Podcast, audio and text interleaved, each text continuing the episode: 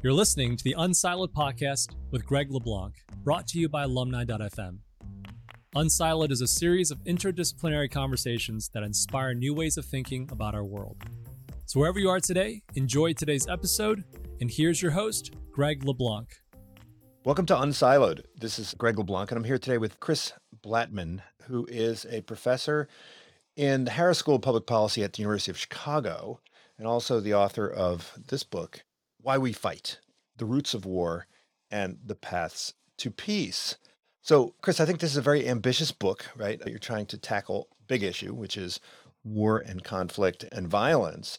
This is a topic which, for some reason, and I haven't been able to figure this out, is has not really been addressed by people with an economics background, right? Economists. I mean, economists tend to focus on environments where the rules of interacting and transacting are very well defined, right? Where contracts can be written, commitments can be exercised. And we also even veer in a direction where information is usually pretty easily accessible and decision makers are not affected all that much by sort of emotions and other things. Now, I think economists have begun to push the boundaries of all of those stereotypical economics models.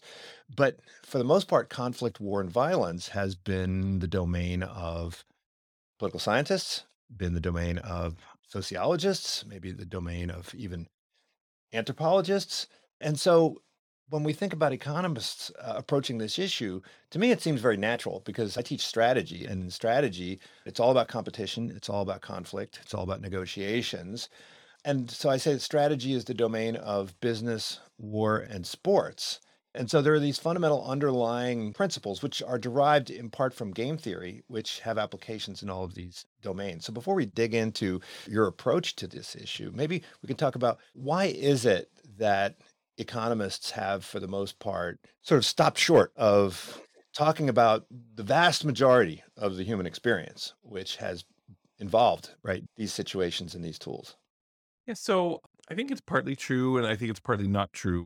I'd say, you know, The Strategy of Conflict by Thomas Schelling is actually one of the most important books written on conflict. And a lot of the important, I think some of the theory that was has contributed to our understanding of conflict has come from was born in labor economics and law and economics as to why we actually avoid strikes or sometimes have strikes, why we have court battles and don't.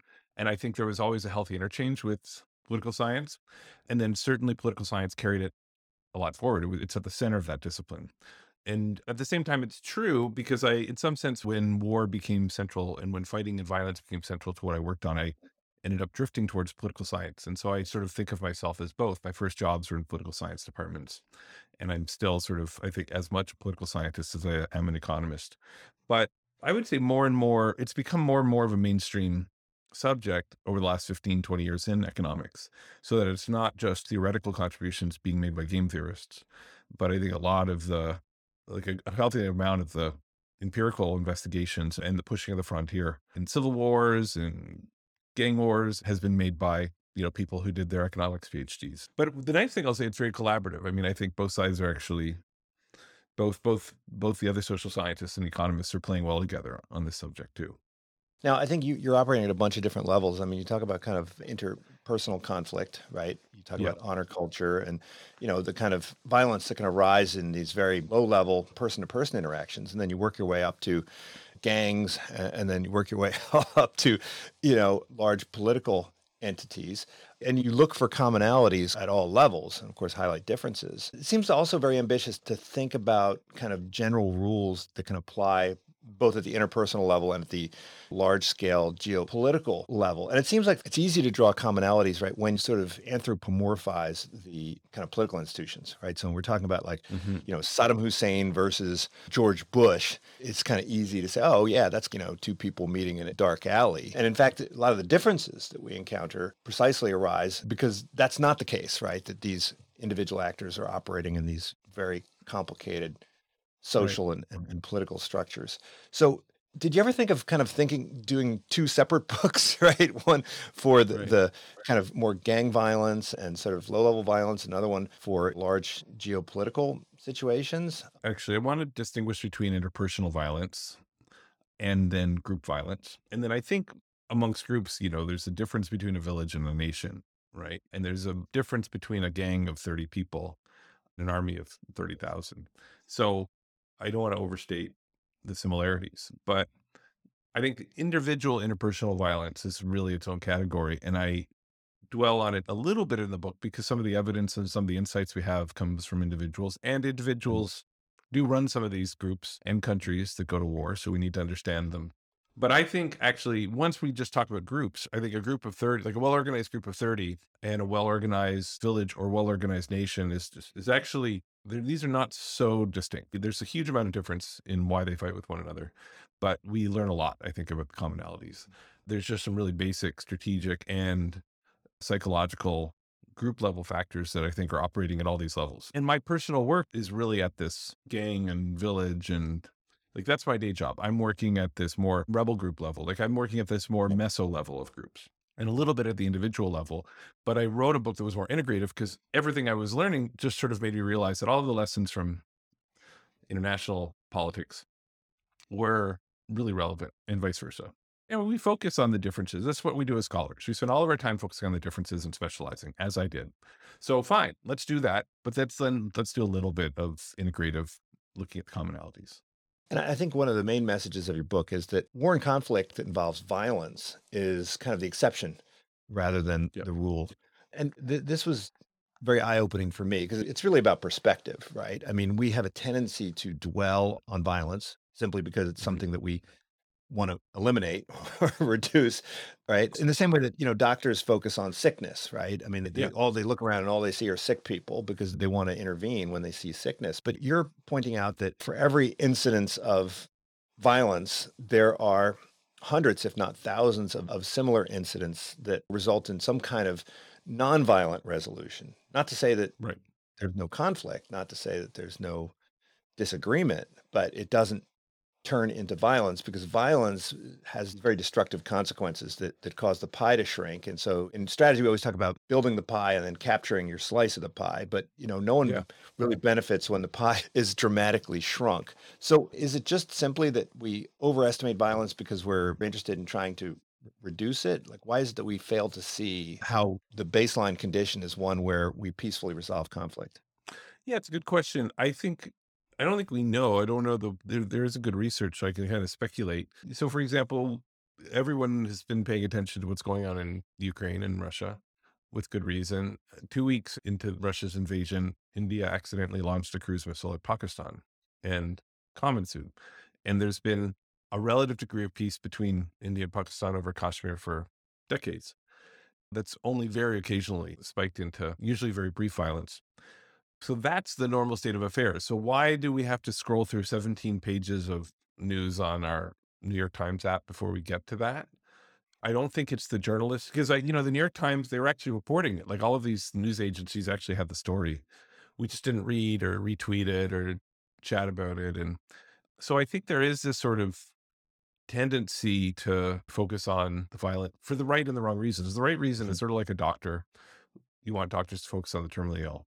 But you don't want doctors to forget like the, the normal state of human health is health, that and that mm-hmm. people tend to get better, and that most illnesses are short, right? So yeah, I don't know why we have that sort of blind spot. And but what it means is the consequences. One, it means is we're often demoralized. We think that conflict and violence is a lot more common than it is, and so why? You know, what can we do about it? And but the other consequence is we get really rotten at diagnosis and treatment, right? So if you're essentially if all you're doing is it's like if I found super incredibly sick people and I tried to sort of list all the things that went wrong with them, I'd find like this laundry list of terrible things. But if I wanted to know what got them into this sickness in the first place, was it their lifestyle? Was it some disease or some gene marker? I need to compare them to people who didn't get sick and find the differences, right? So we're only going to be good at diagnosis and then at designing treatments if we like actually pay attention to all the times people didn't find. Right. And uh, at the very local level, where you talk about some of these, in- later in the book, you talk about interventions. And I find interesting that some of the interventions that have been effective are built on cognitive behavioral therapy, right? And I found this fascinating because, uh, you know, I think you could probably also apply it to political leaders, right? I mean, the political leaders Yeah. might be in need of a little bit of CBT. What's interesting is like it sort of goes back to this point about why focus on all these different levels. And the thing is that take something like let's put aside CBT for just one moment, but take something like mediation. Yeah. Right? Mediation is designed to solve certain problems that often go wrong. And the reason it works and the reasons it's effective are often the same at the village level and the gang level and the country level and the international level. These people who do the, exactly the same things to some degree, Yes. right? To some degree of abstraction. And then cognitive behavioral therapy is something we, we do for individuals to basically make them more rational and not make certain kinds of systematic mistakes. But we do similar types of things again at every level of society. We socialize ourselves and we try to socialize our leaders in order to have them not make the kinds of systematic emotional but also strategic mistakes that are so common. And so so it's i think that it's nice just because it's an example of like what you pointed out is just why would you pull all this stuff together? And again it's like i think this is where we sort of get we learn something from the commonalities Yeah, I mean, but the idea that the conflict can be avoided through conversation, some economists would look at this and say, well, you know, this is kind of crazy, right? I mean, this is cheap talk, right? But there's information that is extracted, right, which is going to sort of more clearly define the bargaining space and help them to reach agreement. But there's more than that, right? It's not Mhm. simply about expanding the informational set and, you know, creating greater transparency, which of course is one of the things that you're trying to do here, but it's also about subtly weaving together preferences. Could you, I mean, could you talk more about because mediation happens in family dynamics, it happens in litigation contexts, right? Divorces and most lawsuits uh, never actually make it to trial, right? They get settled. And so there's this skill associated with mediation. What exactly is it that a good mediator does? right in the book I, I talk about the reason we don't fight is because war is so costly and the reason we do Mhm. fight is because we ignore or overlook those costs. And there's various there's a small number of ways we generally do that and i talk about five in the book. And mediation is essentially a partial solution to at least two or three of those five. There's a whole bunch of ways in which we tend to systematically misperceive a situation there's a whole set of ways in which the situation is uncertain we don't have information as you've said and then when we do want to craft a deal that's sort of stable over time especially as our power on each side is shifting we have to rely on that partner we have to believe they're going to commit to it and finding that deal, that thing that we can both commit to, is itself something. It's not always obvious. Skilled Mhm. mediators are actually really good at sort of finding those creative ar- arrangements. Right. In, economists might think of that as sort of reducing some transaction costs around finding Yeah. an actual stable deal. But that's just sort of, you know, we're getting maybe ahead of ourselves a little bit. But I think the general lesson is that everything that actually helps resolve conflict or keep us from not breaking out into violence, which we avoid most of the time, is something that basically helped us pay attention to the costs and not go down one of these paths that made us choose this the costly like sort of worst option which is to try to bargain through bloodshed Yeah, well, a lot of the situations you're describing would kind of fall into the descriptor state of nature, right? There are no kind of third party enforced contracts available for a lot of these Right. folks, right? And commitment problem, of course, the problem of time and consistency is one that you reference. And so, I mean, that's an entire domain, right? How do you come up with these self enforcing deals? It goes beyond simply kind of better information, right? And more transparency. And it goes to how do you create commitments? How do you get, maybe you could articulate, I mean, there's five different, you're right. I kind of raced Yeah. through this. We probably should articulate all five of these reasons why conflict emerges and why the solutions that we've referenced so far don't apply to all of them. I mean, I think that you know the first one with unchecked interest mediation is going to be less helpful in that situation. But maybe walk through the kind of the, what are the five reasons why people resort to violence uh, Sure, rather than kind of working it out peacefully. Yeah so every time we resort to violence and what i think of as like prolonged fighting it's because we've ignored the costs or, or willing to pay them and that could be our societies or our leaders. And so the first of these instances is basically where the person who's deciding or the group that's deciding whether or not to take the larger group to war isn't accountable for most of those costs. So what economists or political scientists would think of as an agency problem. And so the extreme version is a personalized dictator, um, maybe not unlike Vladimir Putin, who this means that not only will just discount a lot of the costs, but they may have their own private agendas that war pursues, like material private agendas, like I am going to be able to expand my power base and stay in power longer if I fight this war. And so, and that's it's interesting how little economists and political scientists have talked about that as cause of mm. war and really explored it. It's probably the most fundamental and the most common. You know, economists are always talking about the agency problem with respect to corporate behavior, right? Say, leading up to the financial crisis, people would talk about how the leadership of the large investment banks would essentially be able to walk away with all the gains and not have to worry about absorbing the losses. So it, it would seem like a natural application of a tool that, that economists have been you know using you know and maybe maybe it's so natural that people have sort of i mean for a theorist it's trivial right of mm-hmm. course if the eh, what i've just described is actually very simple now it's not actually trivial there's a couple of theory papers that sort of wind us through some of the interesting dynamics that happen but a lot of the famous game theorists who wrote about war decided to focus their attention on a couple of the other ones we'll get to because they're more strategically complex you actually it's not as intuitive whereas you know what i just explained i think is just obvious to everybody once you explain it that a dictator is probably more ready to take their people to conflict than a fully checked and balanced one. And so it may be the triviality that meant it was theoretically uninteresting but then what's peculiar is just how of those of us who do empirical research how few people really focus on that and whether they're writing history books or running regressions have really failed to dwell on it. So that's the surprising thing. The fact that it's just it's we've lost empirical focus on it. But in a sense, I mean, it's not entirely obvious because you could argue that if a dictator has sort of a longer time horizon than, say, yeah. a politician who's, who's only there for a short period of time, then the shadow of the future is going to be much much greater for that dictator or that that dynast. And so one would yep. think that you know you could make a case that individual. If he benefits in the short run, but there's a large cost in the long run, then they're yeah. going to be more attuned to that, right? So that's fair. I mean, I think there's a lot of ways in which people try to rationalize dictatorial leadership, especially at early stages of development. My own view and some of the work I'm trying to do right now, which is testing this, is I think that kind of falls apart when you look at the historical record, which is that if we cherry pick the handful of Lee Kuan Yew's and and sort of and decide that every dictator can be made in their image, then yes, the world looks very rosy. The Lee Kuan Yews are very exceptional. Most of the autocrats who I think have had sustained success records in growing their societies or keeping them peaceful are extremely checked and balanced ones. Not all uh, because not all autocracies are personalized and centralized. And so some of the work I'm doing right now suggests that a lot of the great growth disasters, a lot of the conflicts, a lot of the episodes of political instability and misery happen not only within dictator, sorry, within autocracies, but mainly within the more personalized ones where power is essentially unchecked. But, you know, the other thing that we're vulnerable to, I mean, this sort of second category is, you know, the idea that actually a group might be willing to pay the cost of war because they get something that they can only get through fighting. In particular, a leader might get something. And if that leader's unchecked, then we might be vulnerable to their personal, whatever intangible incentives they want or ideological goals. And so, you know, again, to return to this example of Russia and Ukraine, this is the story everybody hears in the newspapers that mm-hmm. Putin is waging this war either out of a sense of personal glory or a or a sense of national glory and mm-hmm. accomplishment or making up for certain humiliations. That's basically a story that says the Russian people, or more specifically, Putin and his cabal, are pursuing this ideological agenda. And the other story that you don't hear quite as often, but I think helps us understand this conflict is the Ukrainians are fighting because they're pursuing an ideological agenda. They're fighting for liberty and they're willing to pay the cost of fighting.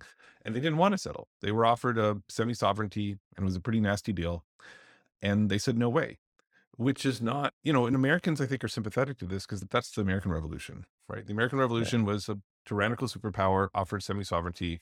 And Americans were weaker, probably should have taken that deal in some sense, but decided that they're they valued liberty too much. That's the noble story of the American Revolution. I think it's mostly true. And and that too is just really saying, well, there's a price to pay, but we're willing to fight for this higher ideal. I think we exaggerate that a little bit, especially in this case with Russia with versus Ukraine, but but I think it's essential. Right. So in one situation, even if the parties had a perfect crystal ball and they could see what the ultimate mm-hmm. outcome is, I mean, this is what we teach in kind of law and economics, right? The litigants would, if they had perfect vision into where the most likely outcome is if they go to court, yep. they'll just replicate that in a settlement and then save themselves all the cost of litigation. But then there's going to be some people that either going to refuse to realistically acknowledge those probabilities. Yep. And that's one type of bias get in the way. And then there's others who are just simply unwilling to accept that for kind of non-pragmatic reasons. Right. And I think that's kind of the what I'm trying to center attention on with this. I'm trying to say there's just no regrets. And yeah, you could tell me the settlement, we could look in a crystal ball, but the compromise that is necessary by our relative strength is simply repugnant to me. It's either repugnant to me because it, it's against some ideal I have of liberty or that I deserve this, that this is mm-hmm. unjust, or I just want to cause you pain in order to avoid this settlement, or it's going to be the case that I actually enjoy the act of fighting and obtaining glory. The fact is, though, is that where I think it really matters is if suppose I'm a leader on one of these sides and I can manufacture an ideological intransigence, Mhm. at least that partial on my side. I can convince my people that certain compromises are repugnant or unjust or not in the interests of the nation. Then what I'm doing, I can narrow the bargaining range and I can narrow the bargaining range in my favor. Right. So I think that's typically what's happening. It's not that glory is just driving us to war. I think that leaders are being strategic and saying, let's manufacture an ideology that shuts off all of the unfavorable compromises. And let's hope that the other guy doesn't do the same thing so successfully that we both shut off any possibility of compromise. So it's like tying your hands. I mean, you used Iran as an example, right? Where in negotiations, the Americans were afraid to force them to their knees, so to speak, right? So if they, if one party can convince the other that they humiliation would be, I mean, we've seen that play out with the Putin story, where a lot of people have said, "Oh, well, you don't want Putin to lose face because you know he's going to be very dangerous in that scenario, right?" Yeah. So is that something that's easier to credibly communicate when you are a, a dictator, right, like Saddam Hussein, or is it something that's easier to communicate when you do have some democratic accountability, right? I mean, democratic accountability, people are going to suffer all the consequences of war, and so that's going to mitigate against war. But then if you're democratically Yeah. accountable, presumably the ruler could say, look, it's outside of my hands. I need to please the people who are very upset. Yeah, I think we're seeing both happen here, right? I think that a Ukrainian politician will find it very difficult to make some pragmatic compromises to find peace because it will be so unpopular. But I think also the information war is being won by the Ukrainians in many ways. And so I think they're they've constructed this partly as a bargaining tool. I think it's partly a natural reaction to what is an illegal and horrible invasion.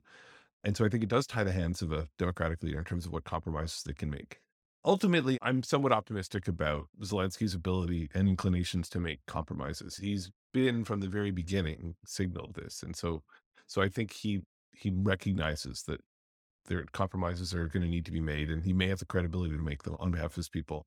Yeah, whether or not it's easier for a dictator, I don't know. Uh, yeah, who can play that? I think some are better at establishing that credibility than others. And uh, frankly, I think it's a big mystery about just whether or not Putin needs to save face or whether he's actually quite pragmatic about it. I actually lean towards him being a lot more pragmatic than mo- most of what you hear in the newspapers, but I don't know him, never met him, not a Russia specialist. So what do I know? Well, one of the reasons why I think you're interested in having a taxonomy of causes of conflict is that depending on the diagnosis, there are different remedies, right? So Right.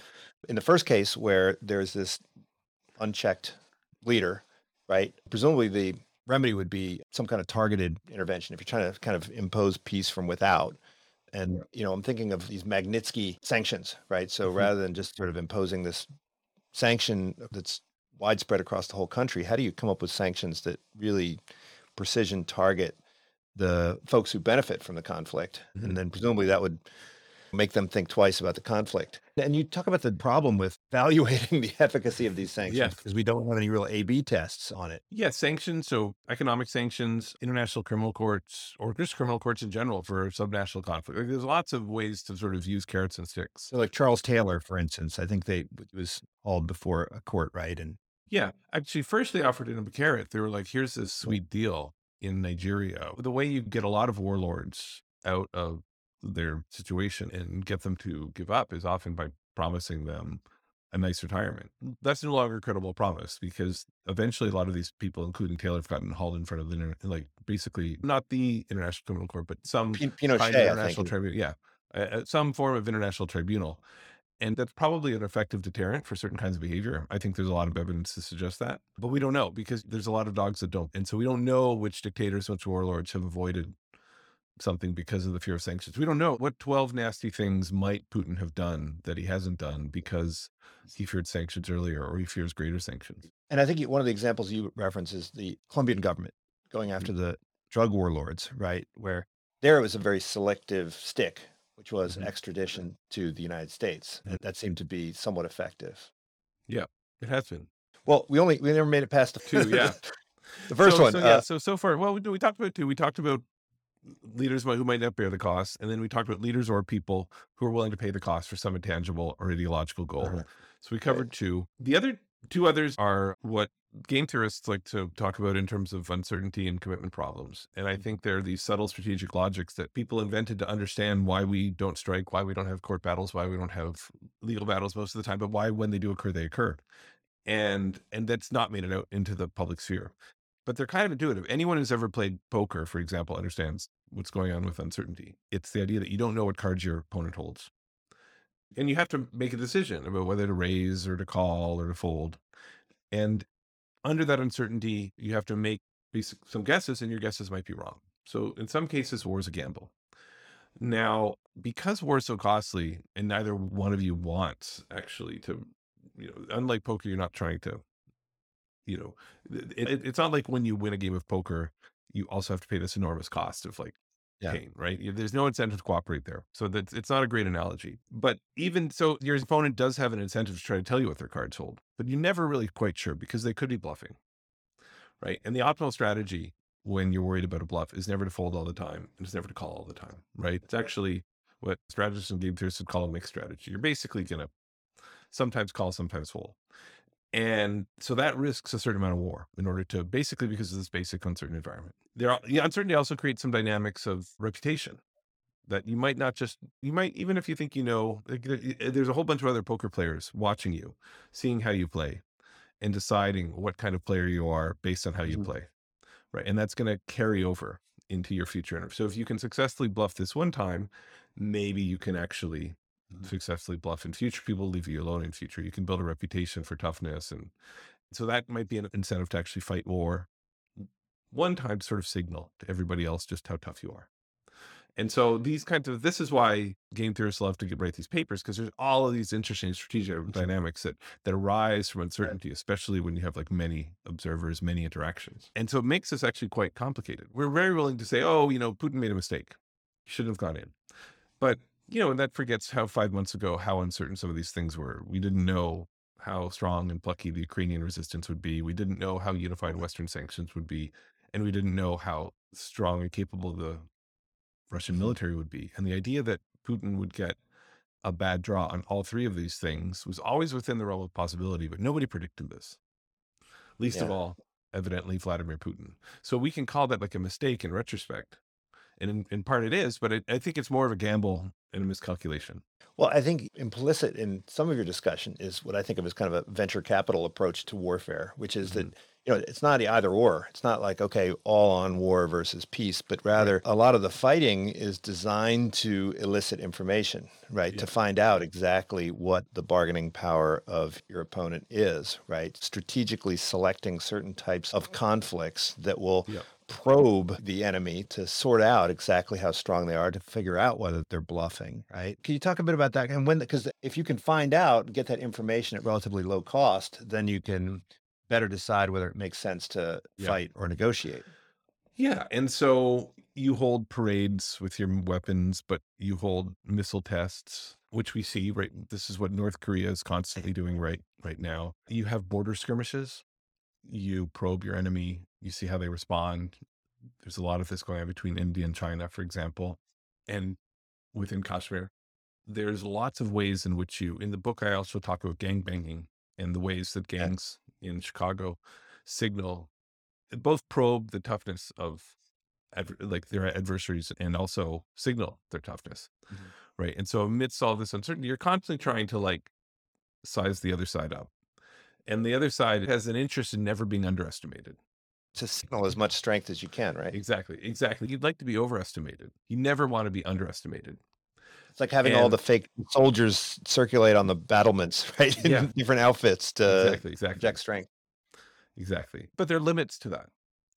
Right. There's a strong argument to say that I think there was a piece recently written in uh, a, a blog and online journal called War on the Rocks. A piece recently written that made, a, I think, a very persuasive argument that the initial invasion of Ukraine was run by the intelligence side, by the FSB, not by the Ministry of Defense. They gambled on this being a, basically a, a lightning strike kind of invasion, grab the capital, the way they they did not settle in for a long invasion, they just basically put all their chips on on see if we can grab the capital quickly and either kill the president or have him get on a plane.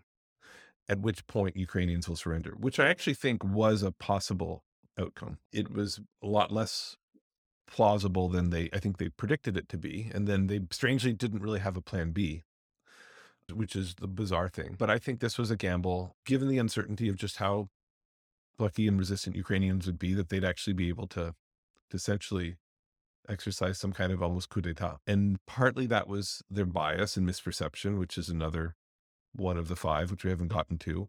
But I think it was also just a product of the uncertainty.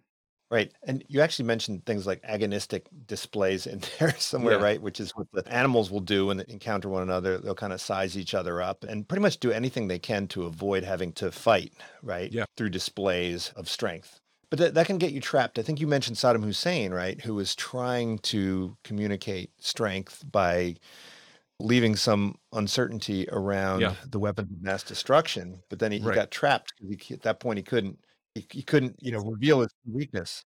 to me like uncertainty is really important because if you're just if there's just two parties to the dispute and then your incentives to reveal your hand are actually pretty strong like at the end of the day you just don't want to go to war and then if you start fighting the incentives to stop fighting are very high when there's just you and one other disputant but if you've got a whole bunch of other onlookers then all of a sudden your willingness to sort of show your hand, especially if it's not a particularly strong hand, and your willingness to stop fighting erode somewhat.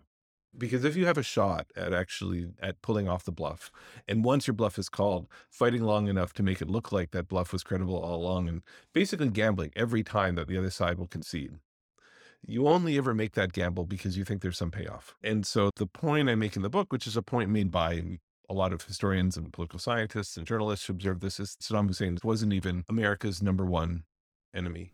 Saddam Hussein was maybe number four or five. He was, he, you know, he was worried about Iran. He was worried about Israel. Most of all, he was worried about his own generals and he was worried about people in his own country, the Shiites and the Kurds who had risen up against him many times. And so he has all of these other people who place, in some sense, are much more imminent threat to him than he believed the United States to be. And so he's playing this game with the United States with this dangerous audience looking onwards. And he's thinking, any misstep I make with the United States, even if I avert this US invasion, or even if they bomb my capital, and I don't think they're ever going to do more than that, at least I'll have convinced these other guys how tough I am.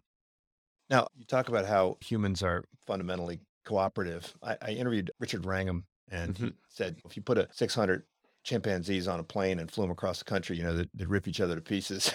you, know, you put humans on there, and we safely make it to the other side. And you have a lot of examples of this tendency to try and resolve conflict. And one of my favorite examples that you talked about were the razones, right? The, the patios and Yeah. you know the folks at the prisons in Medellin and how they were able to kind of broker peace among the different kind of gangs on, Yeah. on the streets of Medellin. So if you're in law enforcement, right, and your goal is to kind of keep the peace on the streets, then your goal should be to facilitate cooperation to some degree, right? Mm-hmm. rather than to dispel it, right? And you see this with prisons, right? Where the prisoners organize themselves into these hierarchies and you know the guards will kind of let them be, right? And leave them alone and allow some Yeah. kind of self-governance and self-management. I think a lot of people would find that a bit counterintuitive. They would think, "Oh, you know, you have to crack down on criminals, you have to arrest them under all circumstances. Maybe you know, keep them apart, don't let them talk to each other." But you describe a very different situation. Could you dig into that and how did you do work on that? Because you go into some very difficult places and have some difficult conversations. That one sounded particularly interesting. Yeah. So, like, living in anarchy is terrible because there's this uncertainty. And one of the ways you maintain your security amidst all this uncertainty about how resolved you are is by basically building a violent reputation. It's far nicer, right? And that's how many societies operate, not just in prison or in gangs, but in a lot of ancient herder societies, a lot of modern societies that are that where the state is somewhat absent. They create these cultures of honor in other sort of blood feud systems that essentially create what some anthropologists call blood uh, peace in the feud. One of the most interesting fun facts in the book was that the further you were from a Mountie station in Canada, the more prone you were to interpersonal violence. And it wasn't just simply that you were afraid of being arrested, it was just that your propensity towards Right. Poor anger management, let's call it, was greater. Well, it's also reputational. I mean, like we talked about these, you might pursue intangible incentives like glory and honor. You you also have a reputational incentive to construct. So glory and honor might just actually and, uh, and, and codes of honor might be sort of social norms that have evolved because it's strategically optimal in a situation of anarchy. And so amidst uncertainty, humans have developed all sorts of customs that then look like these int- intangible incentives, but are mm-hmm. actually sort of like social evolutionarily like optimal responses to the absence of a state.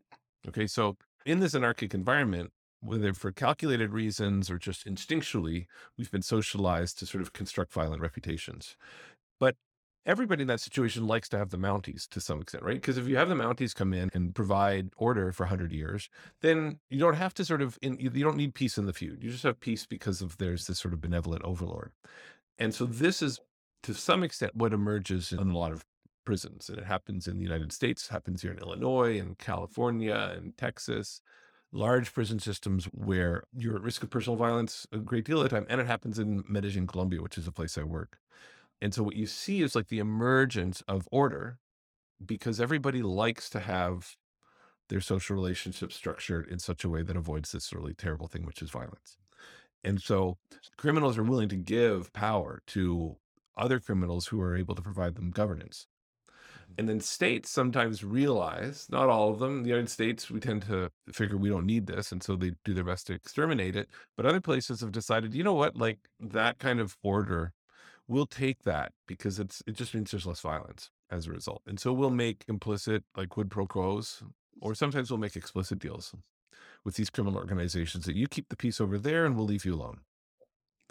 And so it's a really common solution to this like situation of anarchy.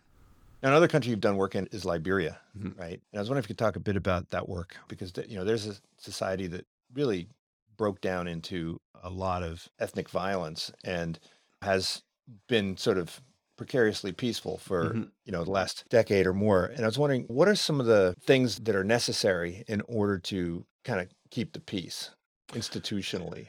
Yeah. Well, so Liberia, like any country, you know, there's lots of social cleavages. There were many ethnic groups and religions, but there were also a big diversion between the elite and the rest. And the elite being of people who are more associated with American colonizers, although these were Black American colonizers. Liberia was founded by free Blacks moving in a back to Africa movement and being self governing for the last mm, roughly you know, 100 and, gosh, 170 years plus. And so relationship of elite non-elite inequality so but really it was a hyper centralized place with an unchecked leader and that creates a few problems one is that it's like a, as soon as power is super centralized it's attractive to seize because and it's seizable right you can't really affect a coup d'etat in the united states because there's no single center of power to seize but in a lot of you know highly personalized dictatorships like Liberia was at the time, power is very seizable. And then these unchecked leaders, both the one who wants to seize that power and the one who holds that unchecked power, have fewer disincentives for war because of these unchecked interests that we've just talked about. And so I went there after the war. I was invited there by a past president and a political scientist who's a mentor of mine, who this is his thesis. I mean, this is really who I learned this from. That over centralized power was the most fundamental problem that led to the war. And then things broke down occasionally along ethnic or religious lines because there has to break down along some social cleavage. And that was the social cleavage that had happened along. But to me, that wasn't the fundamental problem. Well, if you look at the emergence of the European states, right, and Mhm. the decentralization of power and the creation of checks and balances, this process happened over a long period of time. It, it seems like, to the extent that we have sort of foreign policy, foreign aid that is attempting to kind of help these countries, the idea of creating these checks and balances doesn't seem to be high on the priority list, right? Why is that? Is it just that the establishment finds it easier to deal with centralized authorities? You know, you have one institution that you can kind of funnel the money through and so forth. Like, is it, or is it just we failed to acknowledge the importance of checks and balances in the political system? I mean, I think both. I mean, it's funny because um, checks and balances are so fundamental to the American system of government, so Mhm. fundamental to many Western governments. But I think we fail to recognize just how stabilizing the force that is in the long run, even if because in the short run it's super inefficient. Right for America, sort of mired in inability to get anything done because of these checks and balances. Yes. But that's sort of a feature, not a bug, and it's actually was designed that way. So if you're a rich nation dealing with a poor nation, there is a certain convenience to dealing with a dictator because they can get things done. There can be these great leaps forward. Unfortunately, for every great leap forward, there's one and sometimes two great leaps back. And we do seem to have a certain blindness to this. There's an allure to the strongman. And this harkens back to some of that work I was telling you. Like there's a sort of romanticization of Lee Kuan Yew. There's a certain selection. We kind of remember the successes and we overlook the failures. What we actually overlook is the fact that most of the great successes turn into failures, right? That these people bring their country up and they bring their country down. Mostly as they cling on to power rather than trying to institutionalize what they've built.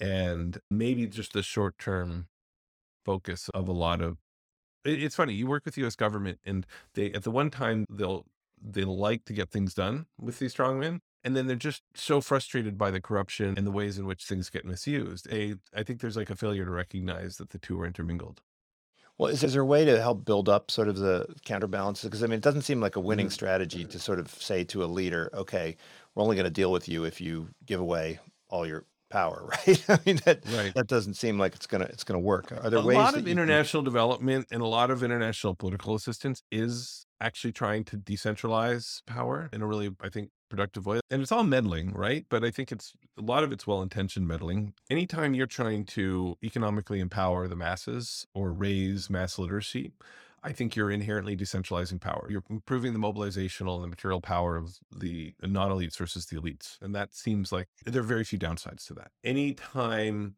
that an activist group or an outside party tries to help political parties organize greater, to have there be freer and more transparent elections, to help foster institutions of election monitoring. There are lots of things that on the margin, I think, act to check the power of these centralized elites.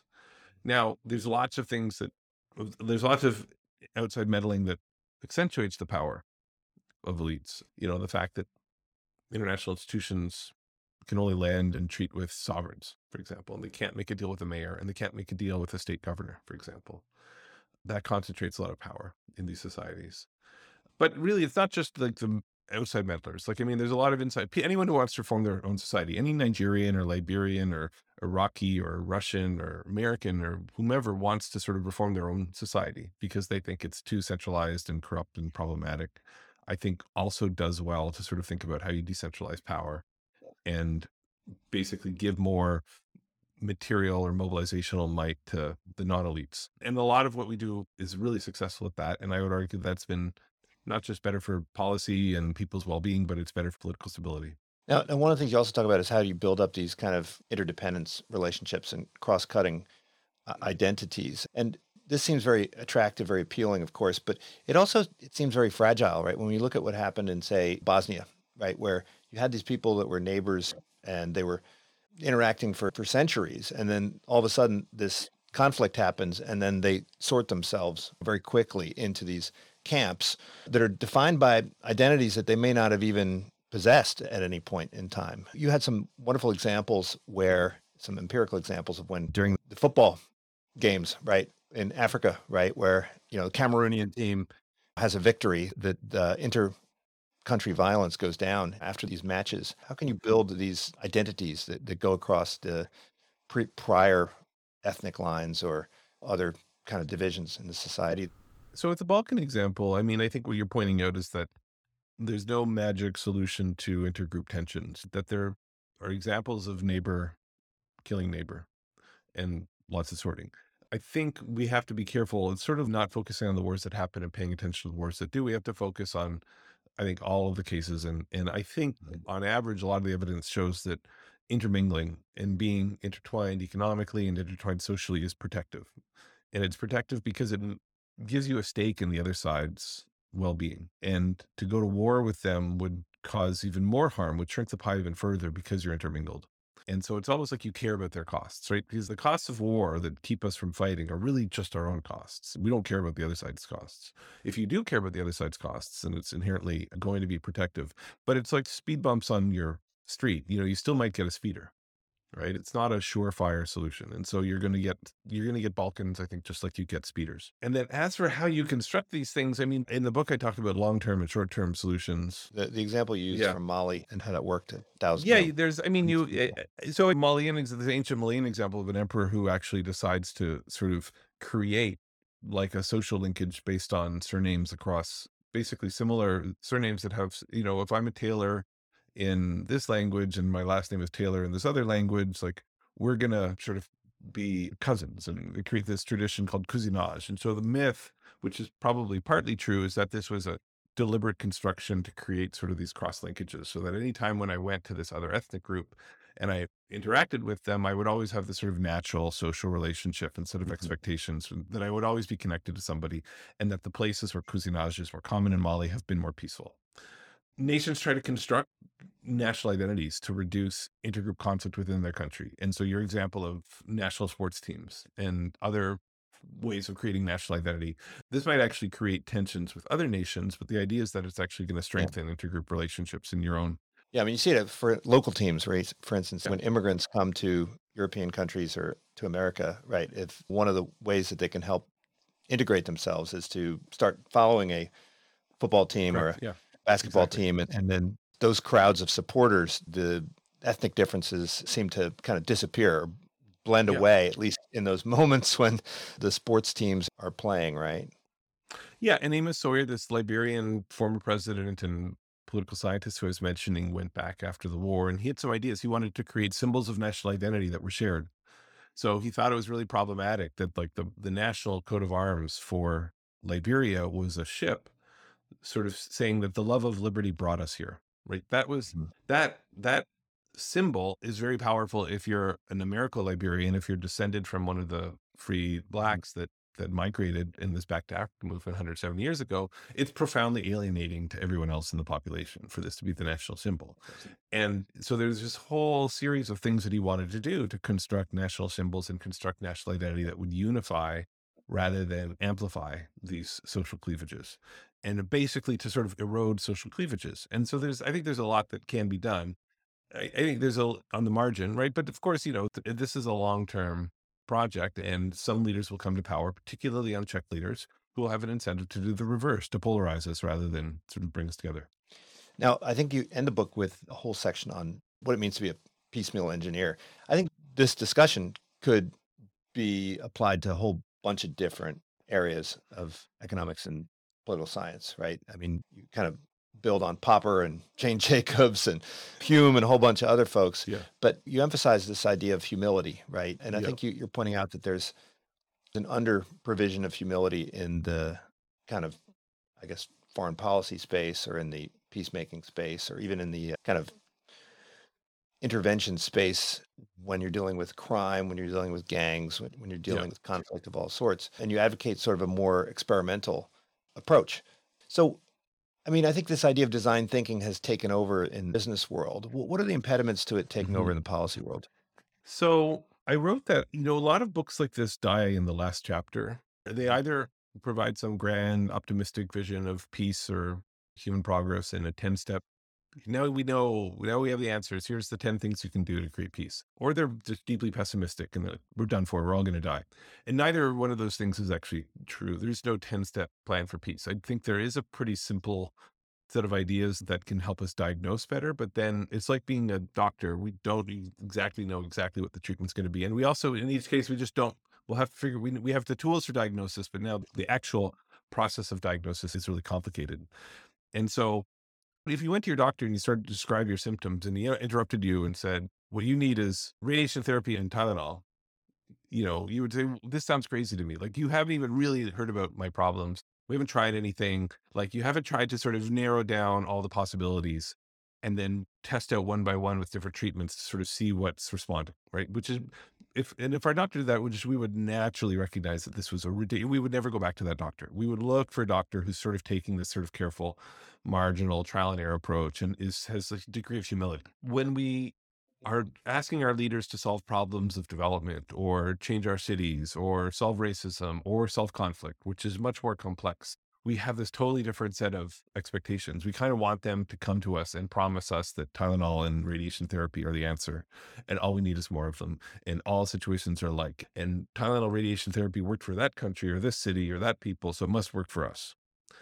And I don't know why we have that, why we accept that, and why we're like that in in these two different spheres of life. And I think we just have this amazing ability to forget how hard and complex a problem is a lot of social change. And so part of the book is mm. just trying to say, let's take all these principles that we know that are commonsensical and we know are true in all these other domains, and let's realize how they're true in solving conflict as well and how it changes how you ought to approach the problem. Now, I have to ask one last question because you cited Bill Buford, right? Mm. And his famous book, Among the Thugs. And I read that a long time ago. And I think it brings up something that's that makes us a bit uncomfortable, which is that for many people, the violence and war really is exhilarating, right? It makes them kind of feel alive right? Mm-hmm. And countless testimonies from soldiers and warriors throughout human history. And of course, net, it's probably, you know, there's far more people that have miserable experiences in warfare. Yeah. And you even talk about the fighter pilots and how the vast majority of them died, but they still kept attracting new fighter pilots because of the pursuit of glory and status. Do you think that's a fundamental human obstacle to peace, or is that something that's kind of easy to divert into other channels. I think that we can be motivated to hate an enemy or take glory in a cause. So it goes a little bit back to these intangible incentives that we can be, we do possess these to some degree, and our leaders can manipulate us to hold them, and they can manipulate us to hold them for their own purposes and as well as for bargaining strength. This idea that I can convince my population to be intransigent or glory seeking or loathe the other side, then it's going to shut off all sorts of bargains and that's going to put us in a better place. And so fundamentally, this is a can be an impediment to cooperation. But I think what you point out is that the actual experience of violence is often so different that we don't need to experience very much of it to sort of have some of these illusions dispelled. Now that sadly that might mean we need several months of violence, but typically we don't need several years. In many societies and situations, we maybe need a single day. Mm.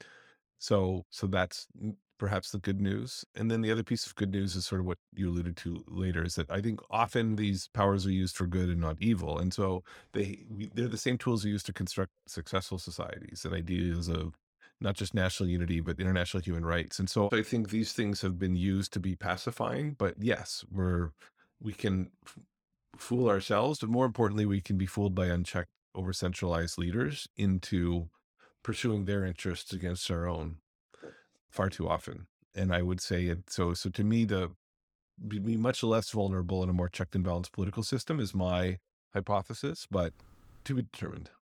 Well, Chris, I think this is a very timely book, and it's a great work of history, uh, political science, economics, conflict studies, all of that. And I think it might give rise to a whole new subspecialization within the field of economics. Maybe we can have a, a weekly workshop or seminar on conflict and war and violence. Why we fight. Check it out. Roots of War and the Path to Peace. Thank you so much, Chris, for joining me. No, thanks for having me. Thank you for tuning in to the Unsiloed podcast. If you enjoyed today's episode, please give us a five star rating and review. To listen to other episodes, please visit our website at www.unsiloedpodcast.com.